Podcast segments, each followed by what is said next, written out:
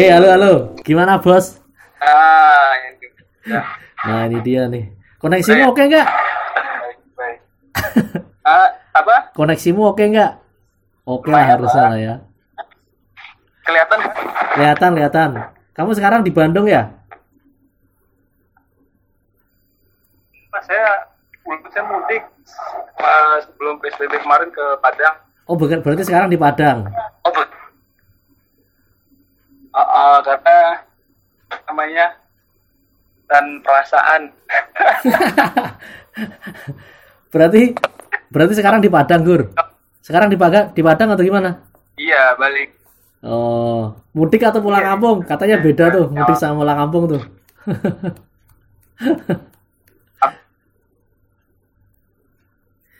Ya, saya pulang sebelum ada larangan itu, PSBB. belum ada larangan mudik.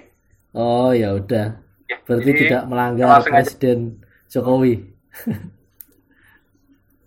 kalian juga ini kalian juga nunggu istri hamil tiga bulan baru pulang. Oh istri sekarang di Bandung atau di Padang? Berarti Gimana mas? istri di Bandung atau di Padang sekarang? Ya bareng lah di Padang. Oh di Padang ya. Oke oke oke Ya. sip sip sip. Selamat datang kembali di kota kelahiran berarti ya. Nah ini tem- temanya mau ngobrol-ngobrol soal ini Gur ini kita kita malam ini mau nyari tahu mengapa kamu eh, akhirnya memutuskan untuk melakukan eh, perjalanan dari 2015 ya. Iya 2015. Iya, makanya. macet dulu di Steria sebelum mulai jalan. kamu masih ingat nggak dulu? Aku juga nggak nyangka kalau akhirnya kamu juga akhirnya mewujudkan mimpimu untuk keliling-keliling. Aku pikir penting untuk di uh, bagi ke teman-teman yang mungkin me- punya mimpi apa gitu tapi belum berani melanjutkan. Karena waktu itu kan kamu masih ingat nggak kita ke Magelang terus kamu tak suruh nyetir tapi kamu kedinginan?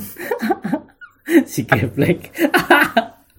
Dasar manja ya anak manja inilah yang akhirnya bisa keliling ke mana-mana. Kamu bisa cerita nggak itu dulunya gimana? Mengapa kamu memutuskan untuk akhirnya melepaskan pekerjaanmu dan melakukan sesuatu yang jauh lebih tidak pasti gitu? Karena hari ini kan semua orang pengen jaminan kepastian ya. Sementara waktu itu kamu mengambil resiko untuk cabut gitu. Apa yang kemudian melatar belakangi dan motifnya apa sih?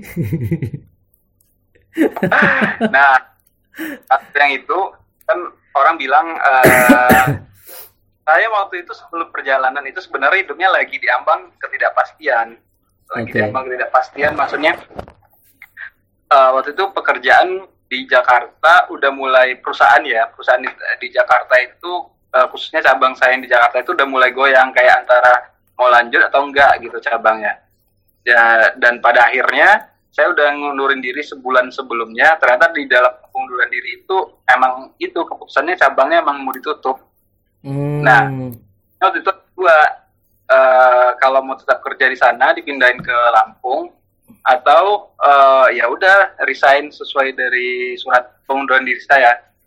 Ya, hmm. terus eh, setelah itu juga ada beberapa beberapa kece- kekecewaan maksudnya kayak ada ngelamar pekerjaan tapi nggak diterima. Terus eh, eh, dalam hubungan asmara juga gagal gitu. Jadi perjalanan itu awalnya merupakan salah satu coping mechanism untuk terapi dan mengenali diri sendiri gitu atau gimana menurut waktu itu? awalnya itu pelarian. Saya akui itu jujur itu pelarian awalnya. Oke. jadi kayak eh, lari dari suatu masalah dari keadaan yang nggak menyenangkan dari harapan-harapan yang nggak terwujud. Terus eh, tapi di dalam perjalanan itu akhir-akhirnya saya menyimpulkan perjalanan itu orang melakukannya ada dua karena satu pelarian yang keduanya karena pencarian gitu. Hmm, hmm. dan ini tuh nggak ada masalah baik benar atau salah atau benar gitu nggak ada. Karena eh, siapa pun bisa berhak eh, melakukan perjalanan dengan alasan pelarian atau pencarian itu. Nah, tapi nanti alasan itu bisa berubah-ubah loh. Kalau waktu itu saya awalnya pelarian, terus makin jalan, terus makin ke sini, kadang-kadang saya merasa itu udah bisa jadi pencarian gitu. Saya Oke. nyari uh, sesuatu yang kadang kita nggak tahu tapi udah tahu pas kita berhasil nemuinnya gitu Iya iya iya. iya. dan itu yang kayak gitu Aku pikir nggak masalah awalnya- sih. Iya iya. Pelarian ibaratnya kepepet dalam kehidupan ya akhirnya kamu tahu ya saya dulu fisiknya lemah ya eh, Wah iyalah, kamu aja sakit, nyuk, tak suruh naik motor aja kedinginan gemetar. Bikin kesel sama senior-senior yang lain dulu. itu emang saya akui waktu itu emang fisik lagi lemah. Waktu itu saya ternyata ada satu penyakit, tapi ketika di Jakarta itu penyakitnya udah diobatin Iya iya iya. dan itu baru tuh eh, jalan-jalan dan alhamdulillah ya selama jalan itu nggak ada eh, maksudnya nggak ada yang sakit berat lah gitu. Dan tertolak belakang dari waktu di Semarang dulu yang gampang sakit. Iya nih kacau nih suka ngilang-ngilang karena sakit ya. Makanya kita nggak pernah menduga kalau kamu akhirnya mengambil mengambil pilihan sebagai traveler waktu itu. Tapi tantangannya apa tuh waktu awal-awal? Kamu bisa cerita gimana tuh eh, kikuknya kamu mengawali perjalanan dan modalnya dari mana? Terus ya kamu ceritalah yang yang kamu temui apa dan apa yang menarik. Kalau itu mah kikuk banget, maksudnya ragu banget karena kan itu nggak punya nggak punya rekam jejak perjalanan yang hebat lah. Nah, sorry, maaf selama di Semarang itu jalan-jalan paling jauh cuman ke Jogja sama ke Malang doang. ke Bandung.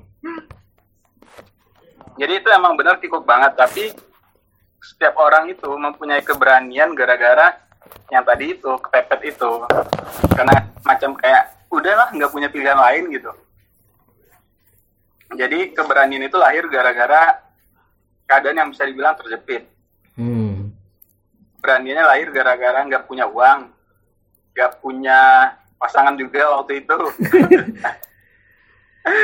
terus eh, merasa inilah salah satu pembuktian untuk eh, pembuktian ke diri sendiri ya waktu itu ke pembuktian ke keadaan yang nggak pernah sama sekali gitu ibaratnya orang bikin rumah tapi nggak pernah bikin rumah sebelumnya gitu Iya iya. iya. jadi ibarat- eh, jadi ya lakuin dulu aja nanti belajarnya sambil jalan gitu karena kan skill skill atau kemampuan untuk bertahan hidup ini kan lebih terasa ketika dipraktekkan gitu bukan karena teori kan Hmm, hmm, hmm. Nah, jalan-jalan itu lebih banyak yaitu skill bertahan hidup itu. Misalnya nih, misalnya saya jelasin pertama Hmm, hmm. bukti realnya. Iya. Saya kan jalan eh, dana terbatas banget. Jadi kan kalau berpindah itu hitchhiking kan, ngeteng gitu, numpang-numpang. Hmm, hmm, hmm. Nah, pengalaman pertama ngeteng itu waktu itu ke Bromo. Nah, ke Bromo saya ambil jalur Probolinggo. Hmm. Nah, waktu itu kan saya pakai kardus tuh ditulis. Jadi dari Malang ke Probolinggo itu kan jauh, lumayan jauh kalau kita naik kendaraan kalau nggak salah sekitar 4 jam gitu sampai 6 jam gitu. Nah, waktu itu di kardus itu saya tulis itu langsung Probolinggo. Jadi kalau hitungan matematikanya orang dari Malang yang menuju ke Probolinggo itu itu kecil. Tapi eh, setelah saya pelajari ternyata setelah Probolinggo itu ada kota namanya kalau nggak salah Pasuruan, ada beberapa kota itu kayaknya ada tiga kota yang dilewatin gitu. Iya. Nah, itu setelah belajar, saya tulis kota yang pertama yang mengarah ke Probolinggo. Itu pelajaran pertama, jadi chance untuk dapat tumpangan itu kan lebih besar. Hmm.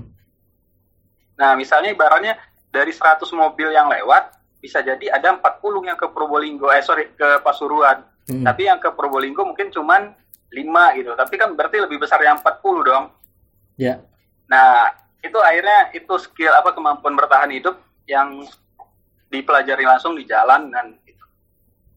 Kikuknya itu mas kikuk banget sampai eh gue berani gak sih mau gak sih gitu malu nggak gitu ya tapi akhirnya salah satu salah satu hal yang terasa banget ke setelah di jalan itu adalah perasaan bodoh amat untuk rasa malu gitu. Atau yang kayak kita merasa kayak eh gue mau ma- ma- bikin malu-malu nggak sih? Berdiri pinggir jalan gini gitu. Itu hilang. Setelah di perjalanan itu udah hilang. Selama kita nggak ganggu orang nggak me- menyiksa diri kita juga jadi itu nggak udah bisa dipikirkan ah udah amat lah gitu. Jadi kita lebih cuek terhadap hal-hal yang berhubungan dengan kenyamanan hidup lah gitu jadi udah lebih iya. nggak mikir hal-hal kecil yang dapat mengganggu itu mengganggu kenyamanan Waktu itu usia berapa itu? Itu Om. 2015 itu usia berapa sih? 2015 27. 27 kan biasanya orang udah mulai panik tuh harus dapat kerjaan yang mapan. Kalau support keluarga gimana waktu itu? Waktu kamu memutuskan untuk udah aku mau jalan-jalan dulu nih daripada bekerja tapi juga nggak jelas terus psikologismu juga lagi kacau. saya juga saya juga mikir gitu tuh. Usia 27 itu emang harusnya udah mapan ya. Nah, cuman saya mikir ini tuh akan jadi batu loncatan dulu. Ibaratnya kehidupan saya itu turun dulu dari kehidupan normal untuk nanti melejit ke atasnya gitu setelah itu, setelah menyelesaikan perjalanan. Oke. Dan ternyata memang benar seperti itu. Jadi usia kan saya jalan-jalan itu sekitar satu setengah tahun ya. Maksudnya solo traveling dalam keadaan sedikit uang gitu. Jadi dua usia 27 sampai 28 setengah itu emang taraf hidup saya itu berasanya emang di bawah rata-rata lah gitu. Punya uang buat cuma buat jalan gitu. Tapi setelah 2000 eh usia 28 setengah ke atas itu menurut saya emang jauh lebih baik gitu kehidupan saya daripada kehidupan sebelumnya waktu dulu zaman masih kerja di kantor di Jakarta gitu. Itu. Jadi itu emang berasa banget Eh, karena memang eh itu kan quarter life crisis ya di usia 27 itu ya. Orang-orang standarnya standar umum nih, standar umum di Indonesia bisa dibilang kayak laki-laki paling enggak udah punya kerjaan, eh, udah punya tabungan, eh, bisa jadi lebih baik lagi udah punya atau udah mulai nyicil nyicil rumah. Sedangkan saya nggak ada apa-apa. Tapi selama satu tahun setengah kamu udah jalan ke mana aja tuh Gur? Saya jalan eh, Jawa, Bali, Lombok, Bima, Nusa Tenggara Timur, Sulawesi, Maluku, Papua, Maluku Utara, Sulawesi lagi. Terus sampai balik lagi Labuan Bajo. Oke. Mm-mm. Gimana tuh kamu Tuh, bisa? terus- Tapi waktu itu emang traveler itu udah mulai rame nggak sih? Kayak orang udah mulai melirik. Oh kayaknya profesi ini bakal banyak diminati gitu atau kalau ngambil peluang di sini akan banyak orang yang ke depan itu kayaknya akan booming gitu. Kamu udah ngerasa itu jauh-jauh hari atau kamu gambling juga waktu itu? Kamu lihat peluangnya nggak sih? Sebelum nggak tahu sama sekali bakal jadi kehidupan. Waktu itu saya cuma punya pikiran selesai jalan-jalan saya mau jadi wartawan eh, traveling gitu. Oh, itu kan dulu cita-cita. Karena kayak ada yang pernah dilihat itu wartawan di mana? Detik travel gitu.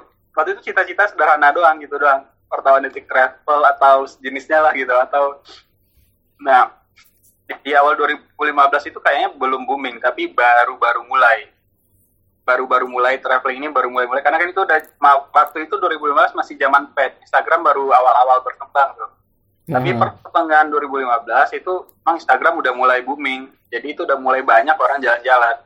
Dan waktu itu saya bikin tour operator di Labuan Bajo buat dapat duitnya. Jadi bukan dari Instagram, bukan dari jadi apa namanya selebgram atau apa pun bu- bukan, tapi dari tour travel di Labuan Bajo. Oke, pas awal-awal itu butuh berapa lama kamu misalnya bisa kamu bilang settle itu terus kayak pengalaman-pengalaman selama traveling gitu ada kesulitan atau apa gitu yang atau kamu sempat mau berhenti kayaknya mau berhenti nih gitu karena nggak masuk akal atau gimana tuh kamu memelihara spirit itu. Nah, Oke sip, kita gabung lagi dengan Guri. Tadi aku jelasin ke teman-teman sih kayak nggak ada alasan untuk malu apa pun motif personal kita, apakah itu pelarian atau pencarian. Yang pasti kalau dilakukan dengan sungguh-sungguh kan kita akan menemukan jalannya kan. Ya nggak Guru? Iya benar, benar banget. Maksudnya ini tuh nggak ada, nggak eh, di perjalanan ini sebenarnya nggak ada penghakiman. Oh alasan lu jalan benar, alasan kamu jalan salah itu ada. Karena menurut saya nanti perjalanan itu sama kayak eh, proses pendewasaan seseorang loh. Jadi proses pendewasaan itu banyak banget. Ada orang melalui perjalanan, melalui pekerjaan, melalui spiritual segala macam itu ada. Salah satunya yaitu perjalanan dan eh, alasannya itu bebas, nggak ada eh, kita nggak bisa menghakimi seseorang. Kalau saya, saya akui saya dari pelarian ya, pelarian dari kekecewaan atas pekerjaan, hubungan asmara, kayak gitu. Loh, nggak apa-apa, Gur. Nah, Arya Kamandanu itu jadi pendekar Hah? karena patah cinta, ngerti nggak? Oh iya benar. Oh iya. Terus Gundala Putra Petir itu disambar petir karena dia lari-lari tuh. Habis putus cinta juga dia nggak ada masalah gitu. Nggak perlu malu juga gitu. Nah terus terus banyak juga kan penyair yang mengakui puisinya jadi lebih berdarah-darah atau lebih dalam setelah mereka putus kan? Benar kan? Nggak tahu, nggak tahu kalau itu. iya. Ya. Maksudnya ada beberapa cerita-cerita cerpen atau apa yang terinspirasi dari putus cinta gitu. Iya. Nah, kalau saya tuh memaksa untuk melakukan perjalanan, maksudnya eh, Oh, Mas Gus. kekecewaan itu kekecewaan itu masih pada saat itu misalnya ya kan Ya. pengen nikah tuh usia usia udah pengen nikah atau taunya nggak jadi gitu itu kan salah satu kekecewaan dalam usia segitu gitu Iya, iya, iya. dan iya. itu menurut saya saya butuh kayak kayak gue butuh keluar dulu nih dari Jakarta gitu untuk melupakannya gitu untuk untuk ya keluar sejenak lah dari masalahnya gitu. Dan eh, itu sih awalnya awalnya itu aja. Dan beberapa teman-teman saya yang lain banyak juga yang memulai bisa dibilang karir perjalanannya itu dari eh, patah hati juga. Wah. ada beberapa ya bener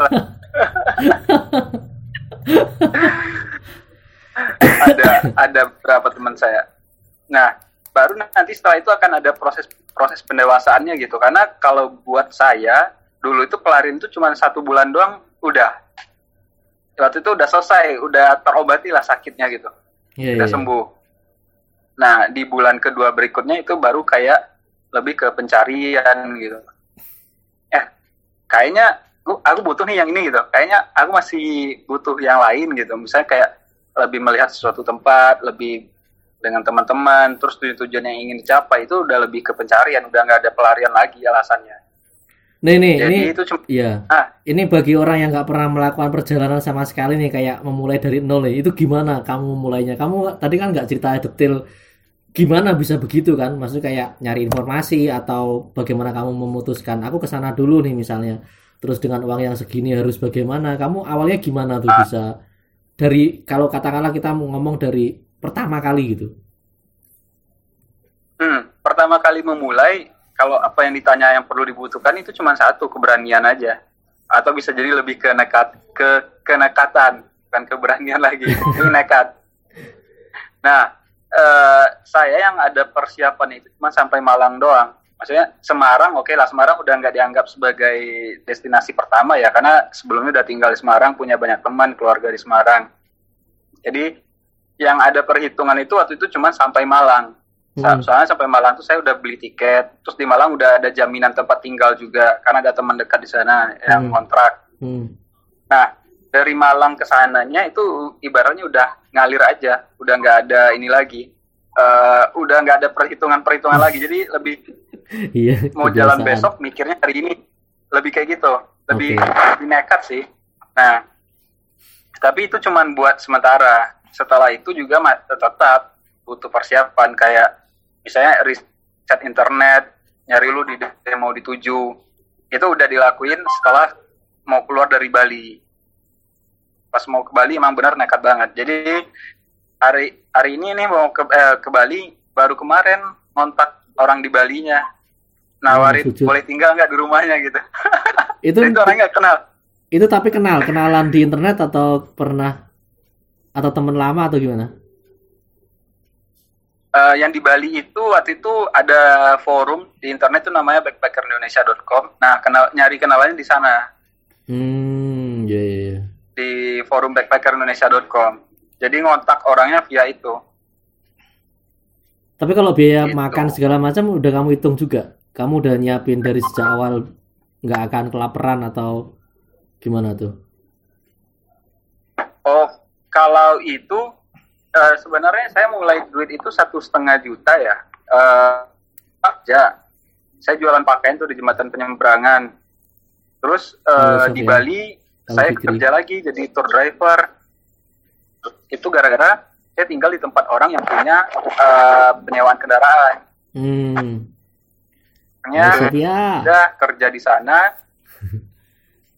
Nah, saya itu cuma pernah, cuma pernah eh, berada di ambang nggak punya duit itu pas dari Bima mau ke Labuan Bajo. Ah, gimana?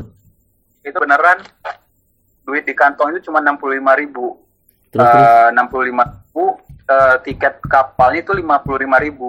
Nah, ini ajaibnya ya. Ajaibnya, ini maksudnya kejadian-kejadian yang kita kadang nggak percaya ya. Subuh-subuh jam 5 pagi, kan saya mau berangkat jam 6, eh, jam 8 pagi nih. Eh, sorry, kapalnya jam 9 pagi. Jam 5 pagi ada yang transfer saya duit 500 ribu.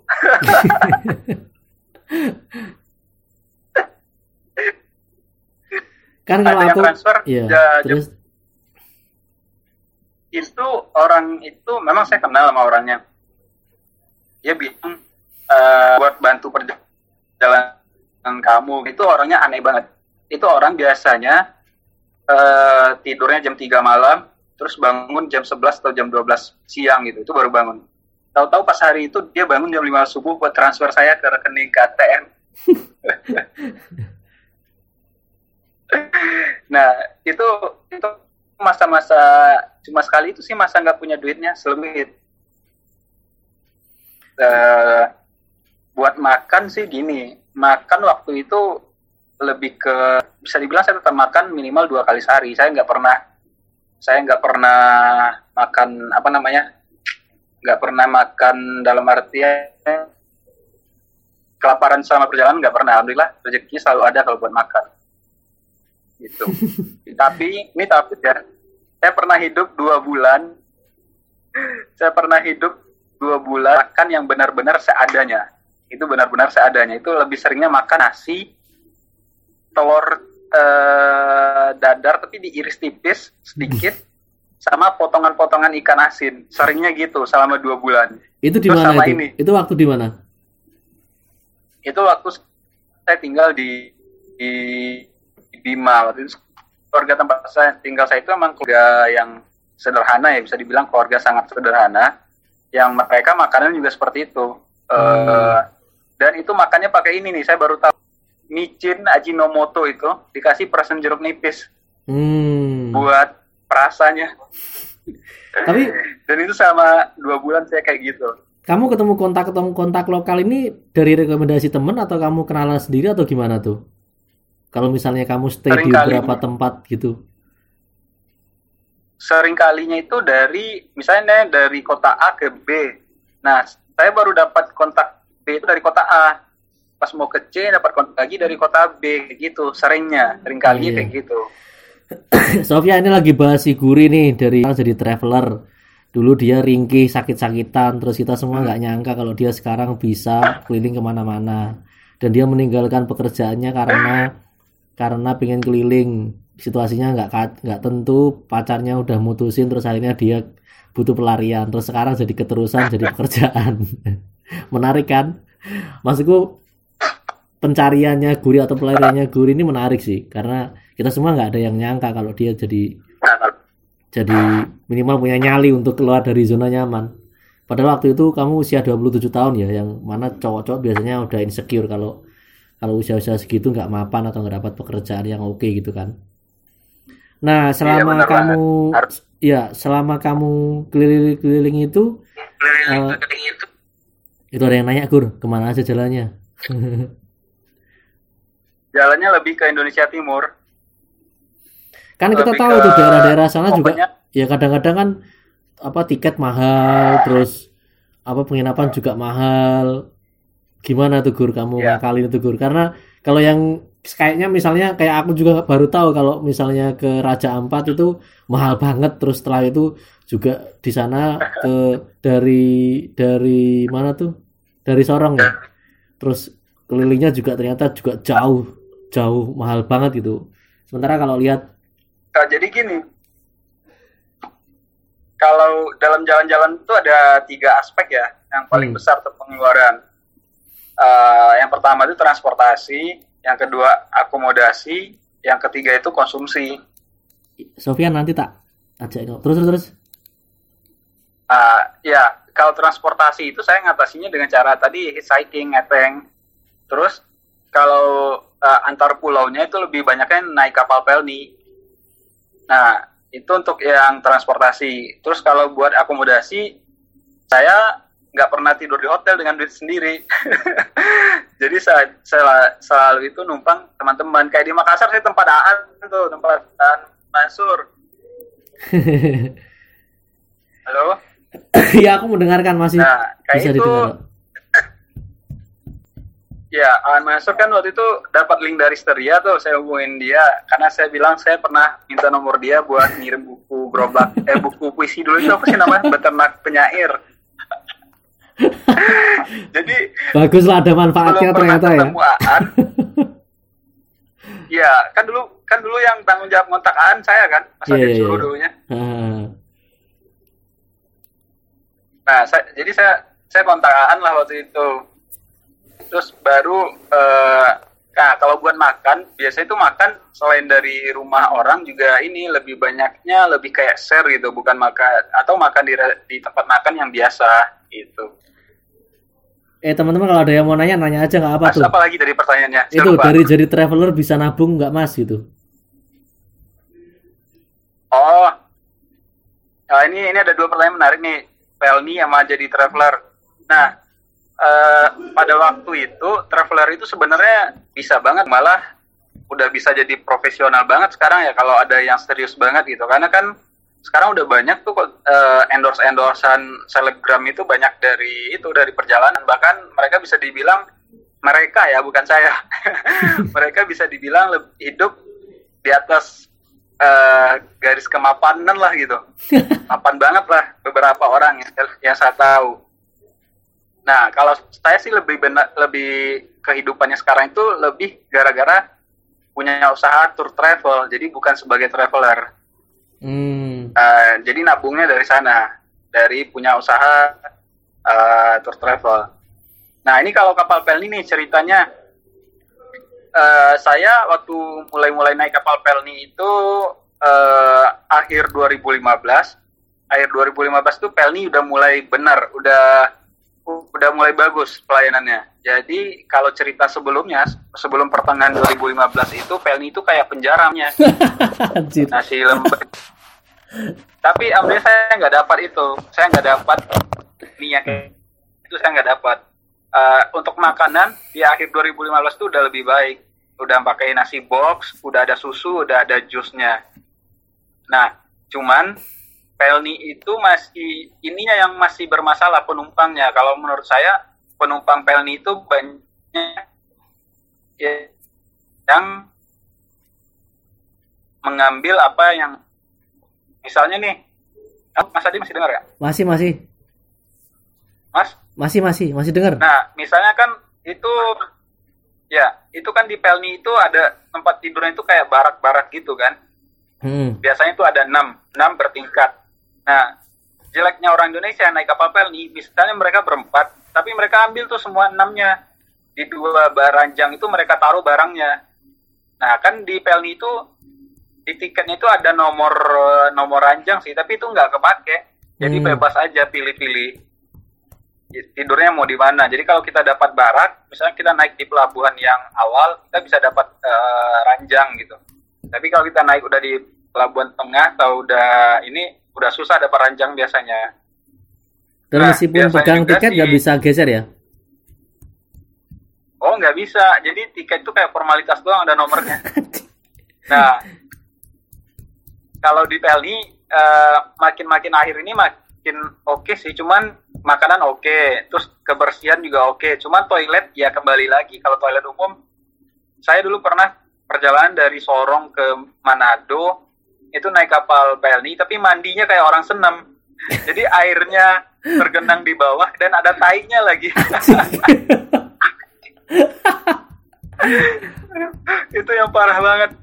Eh, naik kapal Pelni. Tapi yang lain-lainnya aman gitu nyaman gitu orangnya udah nggak berdesak-desakan banget. Kita bisa tidur nyaman. Sebagian toiletnya ada yang bersih. Eh, terus harga bahan barang makanan di kapal itu nggak mahal-mahal banget gitu. Misalnya Iya. kalau kayak kopi 15.000 ribu gitu. Nasi box 25.000 ribu gitu. Gitu.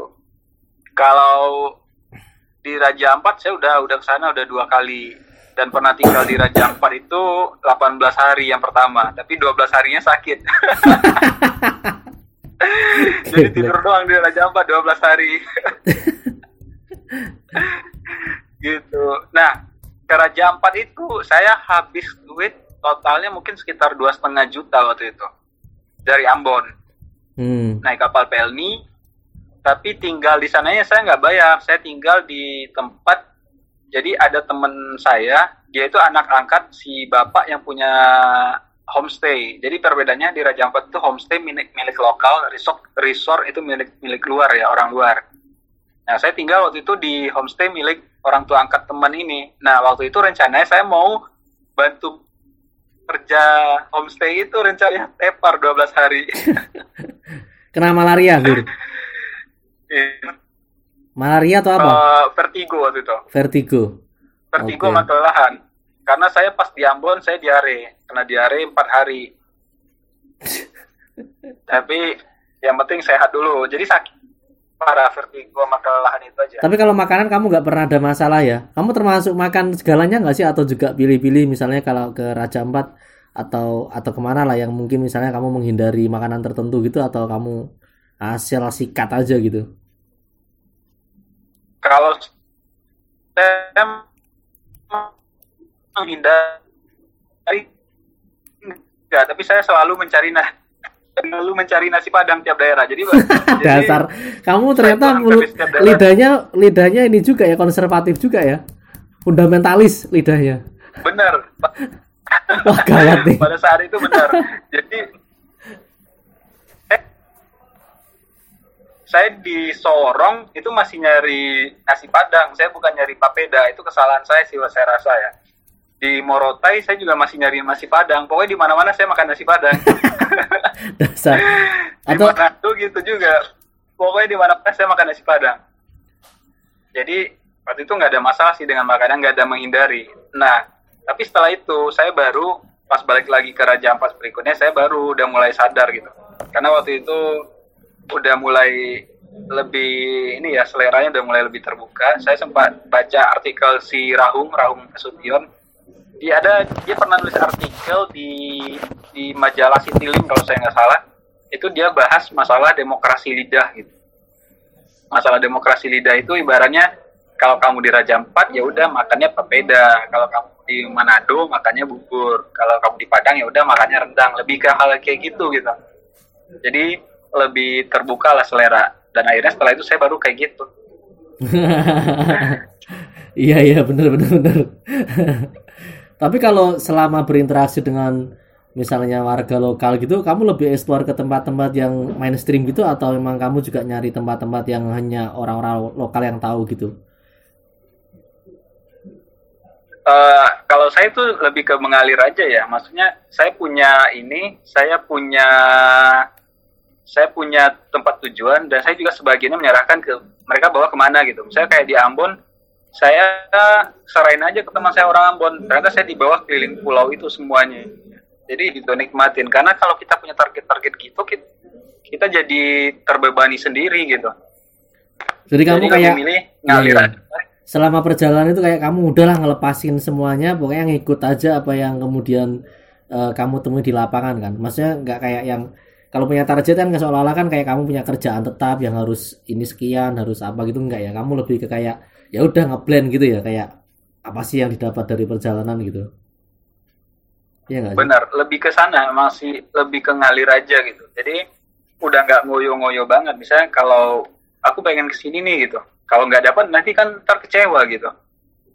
Kalau dulu kan waktu pertama kali ke Raja Ampat itu saya 18 hari di sana, malah saya nggak pernah ke Pianemo itu ya highlightnya itu saya nggak pernah. Oh, Jadi waktu yang kedua kalinya baru bisa ke sana. Jadi ya ibaratnya kita lebih banyak berdamai aja gitu, biar nggak iya. tertekan atau terbebani sama perjalanan sendiri. kalau usahamu sendiri sekarang buka traveler ke ke mana aja tuh Gur? Buka travelingnya ke mana aja? Melayani ke mana? ke eh, secara umumnya di Indonesia Timur, Labuan Bajo, Sumba, Raja Ampat. Tapi saya juga buka private buat ke Medan, Padang, Aceh. Private itu gimana? uh, private trip tuh buat grup. Jadi kita nggak buka open trip gitu. Kalau open trip kan maksudnya siapa pun bisa datang. Kita udah sediain jadwalnya tinggal siapa yang cocok udah gabung. Kalau private berdasarkan permintaan aja. Tapi cukup tinggi permintaan guru atau bisa diandalkan lah kira-kira lah ya kalau ke Labuan Bajo tinggi Labuan Bajo Sumba itu masih tinggi uh, tapi gara-gara corona ini semua udah nggak ada lagi iya iya ngerti ngerti kalau yang belum kesampaian ke mana Kalau sekarang masih... kamu targetin? Kamu sekarang udah merasa agak settle terus ngurusin itu doang atau masih mau keliling-keliling?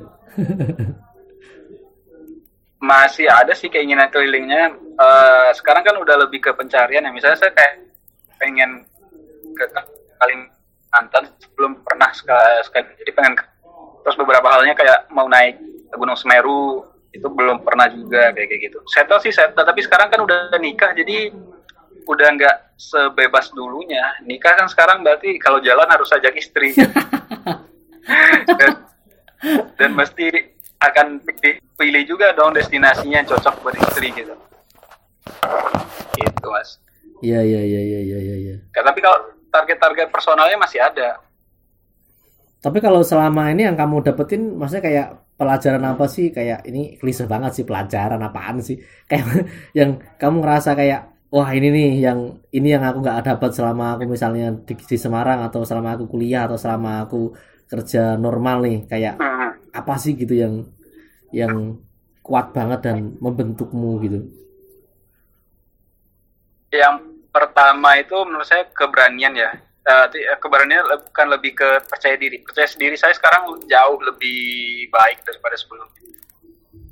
Uh, udah nggak ada malu-malu lagi. Untuk hal-hal nggak penting gitu. Percaya diri itu pernah penting banget. Karena kalau di jalan itu kalau kita nggak percaya diri kalau kita ragu-ragu tuh lingkaran atau orang sekitar itu bakal tahu kita itu nggak percaya diri gitu. Hmm. Jadi sekarang yang paling saya rasakan tuh percaya dirinya jauh banget uh, meningkatnya. Nah hmm. terus yang kedua sikap bodoh amatnya lebih lebih pas sekarang gitu. Hmm. Bukan bodoh amat tuh hal bodoh amat untuk hal-hal nggak penting. Misalnya terhadap omongan orang itu udah nggak peduli lagi gitu. Terus satu lagi yang paling berasa banget karena hidup di jalan, hidup di jalan dengan kondisi, maksudnya kita cuma bisa bawa bawa barang sedikit, kita punya duit, kita alokasikannya ke mana, itu kan lebih efektif. Jadi itu perbedaan antara keinginan dan kebutuhan itu jelas banget sekarang. tuh. Itu sekarang. tuh ada pertanyaan tuh. uh, akhirnya pacarnya balik lagi nggak? uh, waktu di awalnya balik tapi setelah itu udah enggak karena udah banyak dapat yang lebih bagus setelah itu bangsat lu guru itu sih mas tiga hal itu yang paling penting banget. Apa itu tuh highlight highlightnya apa? Highlightnya lebih percaya pada satu, satu lagi lebih percaya pada intuisi. Oh. Ada pengalaman yang itu, kayak intuisi itu ada pengalaman ya, di perjalanan yang membentuk itu nggak sih? Kayak pengalaman yang lebih spesifik mengapa itu mengapa itu terjadi gitu dan ini kan masih kayak Misalnya, itu kan abstraksinya tuh. Tapi kan itu kan disarikan dari pengalaman uh, yang ah. kita pengen ngerti apaan tuh pengalamannya. Iya benar. Uh, misalnya untuk percaya diri nih ya. Untuk percaya diri itu kan kita kalau solo traveling itu kan setiap kali berpindah satu tempat itu sendiri, maksudnya sendiri-sendiri. Misalnya nih naik kapal sendiri, kalau kita nggak percaya diri, ya orang akan gampang mengintimidasi kita atau mungkin berperilaku ingin berniat memperlakukan kita apa bertindak kriminal terhadap kita gitu ya. Karena kan kelihatan tuh tampang-tampangnya orang nggak percaya diri di keramaian itu kamu bisa nilai nggak sih? Oh iya iya iya iya. Kamu bisa nilai nggak kalau iya, iya. seseorang iya. Halo? Iya iya iya iya. Aduh, koneksinya jelek lagi. kamu bisa nilai seseorang nggak? Aku rasa sih semua orang bisa ya. Ketika hmm. seseorang nggak percaya diri uh, atau kelihatan ragu-ragu, orang lain akan bisa nilainya dia. Oke. Okay. Kalau yang intuisi soal intuisi pernah nggak? Apa tuh yang? Ya nggak. Kalau yang nah, yang sifatnya intuitif gitu? Masuk. Uh, saya pernahnya misalnya waktu lagi uh, di dalam keramaian gitu misalnya saya punya feeling aduh kayaknya di sini tuh nggak aman deh tiba-tiba saya nggak jadi ngambil jalan itu hal-hal kayak semacam kayak gitu kadang yang kayak saya ngerasa ini kayaknya daerah ini bahaya lah gitu. Dan saya nggak jadi jalan ke sana gitu. Lebih intuisinya kayak gitu. Terus satu lagi intuisinya ini kayaknya orang ini bisa nolong saya deh gitu. Harus saya deketin. Nah, lebih, lebih lebih ke hal kayak gitu. Iya Nah, Tapi nggak pernah pernah punya pengalaman kejahatan gitu enggak ya? Atau kan di jalanan kan rentan ya? Kamu nggak pernah mengalami kejadian yang tidak menyenangkan atau ditipu atau di nggak tahu lah. Maling Eh, atau apa? alhamdulillah alhamdulillah sih nggak pernah. Saya nggak pernah ke saya nggak pernah kemalingan saya nggak pernah ditipu. Cuman kayak sedikit dibentak-bentak sih pernah tapi itu nggak nggak apa-apa banget lah. Maksudnya sama tukang ojek yang maksa gitu yang maksa kita naik ojek mereka pernah itu pernah. Tapi kalau yang ditipu dan lain-lainnya nggak nah cuman ada beberapa dulu pengalaman gak enak pak. Pengalaman gak enak maksudnya kan kita dulu numpang ternyata ada yang yang memberi tumpangan itu kayak eh, aduh kayak apa namanya mungkin kasarnya udahlah kamu pulanglah sekarang. Ya tapi bu- bukan dari si pemberi penumpang yang pertama maksudnya bukan dari pihak pertama tapi dari pihak lainnya gitu. Gitu. Jadi itu itu semacam kayak pemanis lah gitu nggak mungkin yang enak-enak semua kan Oh, Oke oke oke oke. itu aja Baper-baper dengan apa banyak gitu? mas ya, yang seru kamu diceritain nih misalnya eh, cerita perselingkuhannya orang gitu orang yang jadi jadi saya saya nggak cerita maksudnya nggak mention orangnya tapi dia cerita gini pangan tapi saya di, diajak dulu ke rumah selingkuhannya Gimana gimana gimana? terus jadi kan saya numpang-numpang nih terus Ha, ternyata orang yang ngasih tumpang ini ada gitu ha. terus saya diajak dulu ke rumah selingkuhannya ke kosan selingkuhannya Iya iya iya. Eh, kita makan dulu di rumah selingkuhannya habis itu baru dia jalan nanti eh itu tadi selingkuhan saya ya nanti kalau di rumah saya kamu jangan bilang-bilang hal itu tadi ya gitu. terus saya baru diajak lagi ke rumah istrinya kayak gitu Iya iya iya iya. Ini udah halo Hmm. Kedengeran kedengeran kok. Nah sebelum kita tutup nih karena udah satu jam lebih nih karena kepotong sama macam-macam. Udah satu jam lebih kita nih. Kepotong sama koneksi yang buruk dan segala macam. Kasih ini dong, kasih saran-saran ke teman-teman yang siapa pun yang mau melakukan sesuatu atau mulai dari awal apa tuh kira-kira. Sama aku nanti minta izin ini mau aku edit-edit ulang untuk jadi konten podcast. Cuma aku belum tahu nanti gimana gitu. Ini masih dikumpulin aja sih. oke Sa- sama ini Gur Kalau- sama kalau sebelum itu sih- sebelum itu sebelum itu kamu gimana nih killing time masa pandemi kayak gini nih kan sekarang ribet banget tuh nggak Eh, bisa ke mana-mana terus pulang juga kadang-kadang dicurigai Mm-hmm. aku pulang kalau ke rumah aja akhirnya nggak nggak berani keluar karena nggak enak sama tetangga gimana tuh kalau kamu tuh di sana Iya benar. Gimana? Kalau yang awalnya saya di Bandung udah ngelakuin karantina itu udah sebulan 10 hari ya. Terus buat killing time-nya nonton Netflix, baca buku, sama nulis-nulis lagi, sama main game. masih nulis puisi nggak sih kamu Puisi udah enggak. udah murtad Jadi dari kalau penyair ya main game, iya benar. Kalau main game lebih buat penyaluran emosi sih, karena main gamenya main perang-perangan ya. kalau baca buku sama bayalah gitu atau buat eh, hiburan eh, terus sama, sama lagi masak buat menjaga kewarasan aja Asik. saya suka masak Ya ya ya ya. Gitu. Lo kalau ke Semarang nanti Nah. ditagih masak lo ya. siap siap nah kalau kalau buat saran ya kalau buat orang mau jalan-jalan yang paling pertama tuh menurut saya keberanian yang paling penting ya karena itu kan bukan zona nyaman itu kan keluar dari zona nyaman gitu Eh, keberanian yang pertama setelah itu modal sama relasi tapi modal sama relasi itu menurut saya poinnya sama ya kalau kamu modalnya setengah berarti relasinya harus banyak gitu tapi kalau relasi sedikit ya modalnya yang dibanyakin Iya iya. lebih hal-hal itu Ini terus satu lagi Hah? satu lagi cepat sadar aja gimana tuh? cepat Masa sadar. cepat sadar gimana? misalnya kalau mau melakukannya gara-gara pelarian ya cepat aja sadar cepat aja selesaiin pelarian itu biar nanti bisa udah pencarian gitu Oke. tapi ya perlu diingat orang-orang yang melakukan pencarian itu kadang mereka nanti juga akan bosan mereka nanti akan sampai juga pada tahap pelarian lagi ya pelarian dari pencariannya gitu Oh, itu jadi kayak perjalanan yang ulang alik terus gitu ya. iya benar Ada yang mau Karena- nanya enggak ini teman-teman yang ikut gabung karena tadi naik turun kadang 6, kadang 10, ada 15. iya Ada yang nanya? tapi kalau ada mau nanya silakan dulu nanya kalau Iya ada yang nih. mau nanya lagi Iya ini nunggu nih kalau ada yang mau nanya nih. Ah, ah. Mungkin tip-tip misalnya kalau ke Indonesia Timur itu kan kadang-kadang stigmanya kan orangnya gimana gitu. Padahal kalau kita jalani ya enggak enggak ya biasa aja gitu. Cuma kan kadang-kadang stigma-stigma Nah. itu kan bikin orang takut untuk ke sana untuk berjalan sendiri gitu. Ah, Sebenarnya cuma di ya, Indonesia eh, Timur, saya sebenarnya maksudku perjalanan itu perjalanan sendiri itu kalau sendirian itu kan kayak rawan untuk untuk kalau nggak hati-hati kan rawan kena tipu atau segala macam gitu kan. Iya benar tapi ini saya kasih statement dulu buat orang timur ya Hmm. orang timur itu kalau menurut saya Hmm.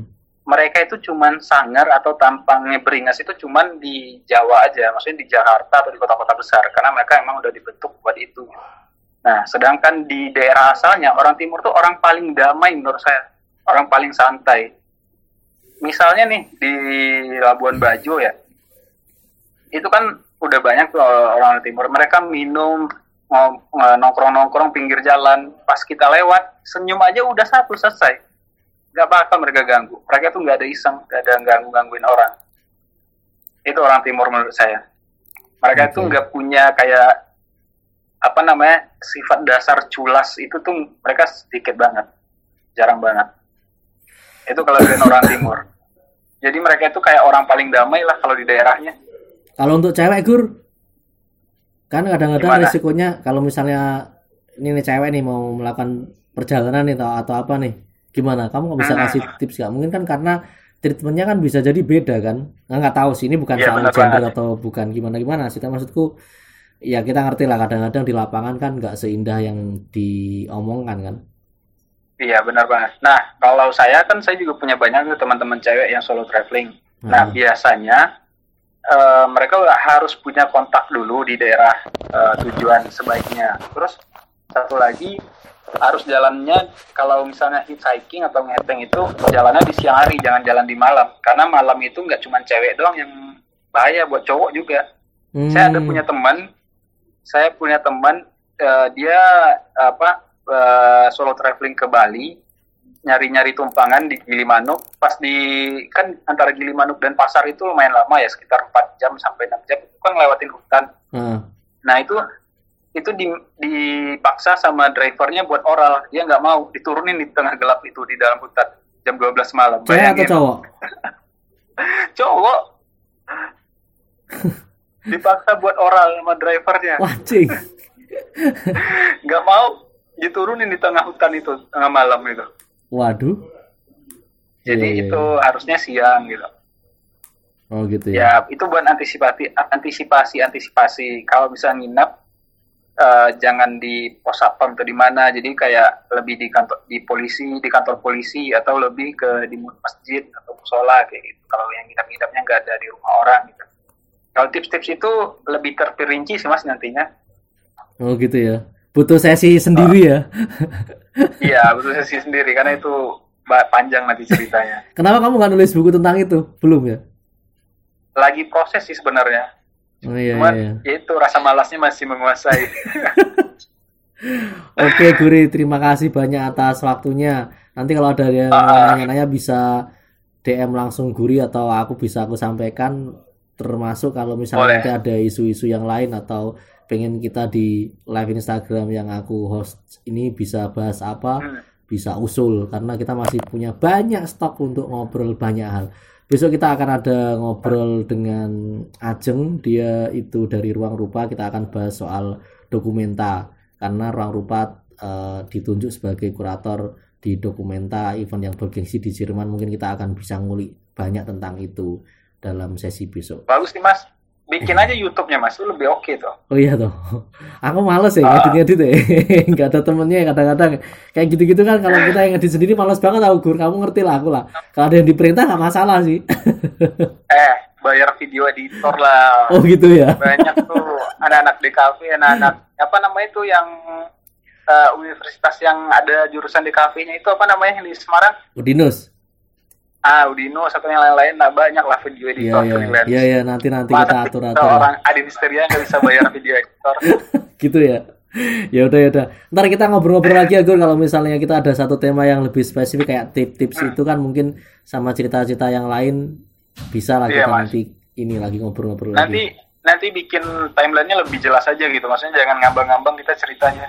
Iya, siap siap siap siap. Gak apa-apa ini formatnya juga masih nyari terus kok. Kemarin juga sudah Oh. mengubah format lagi terus. Jadi ini adalah ongoing project. Oke, Guri. Terima Ya. kasih banyak dan semua yang sudah Yo. bergabung di live IG kita ini. Sampai ketemu Gur. Oke, Kalau ke. Semarang kabar-kabar ya. Yo, yo siap-siap. Oke, dah, dah.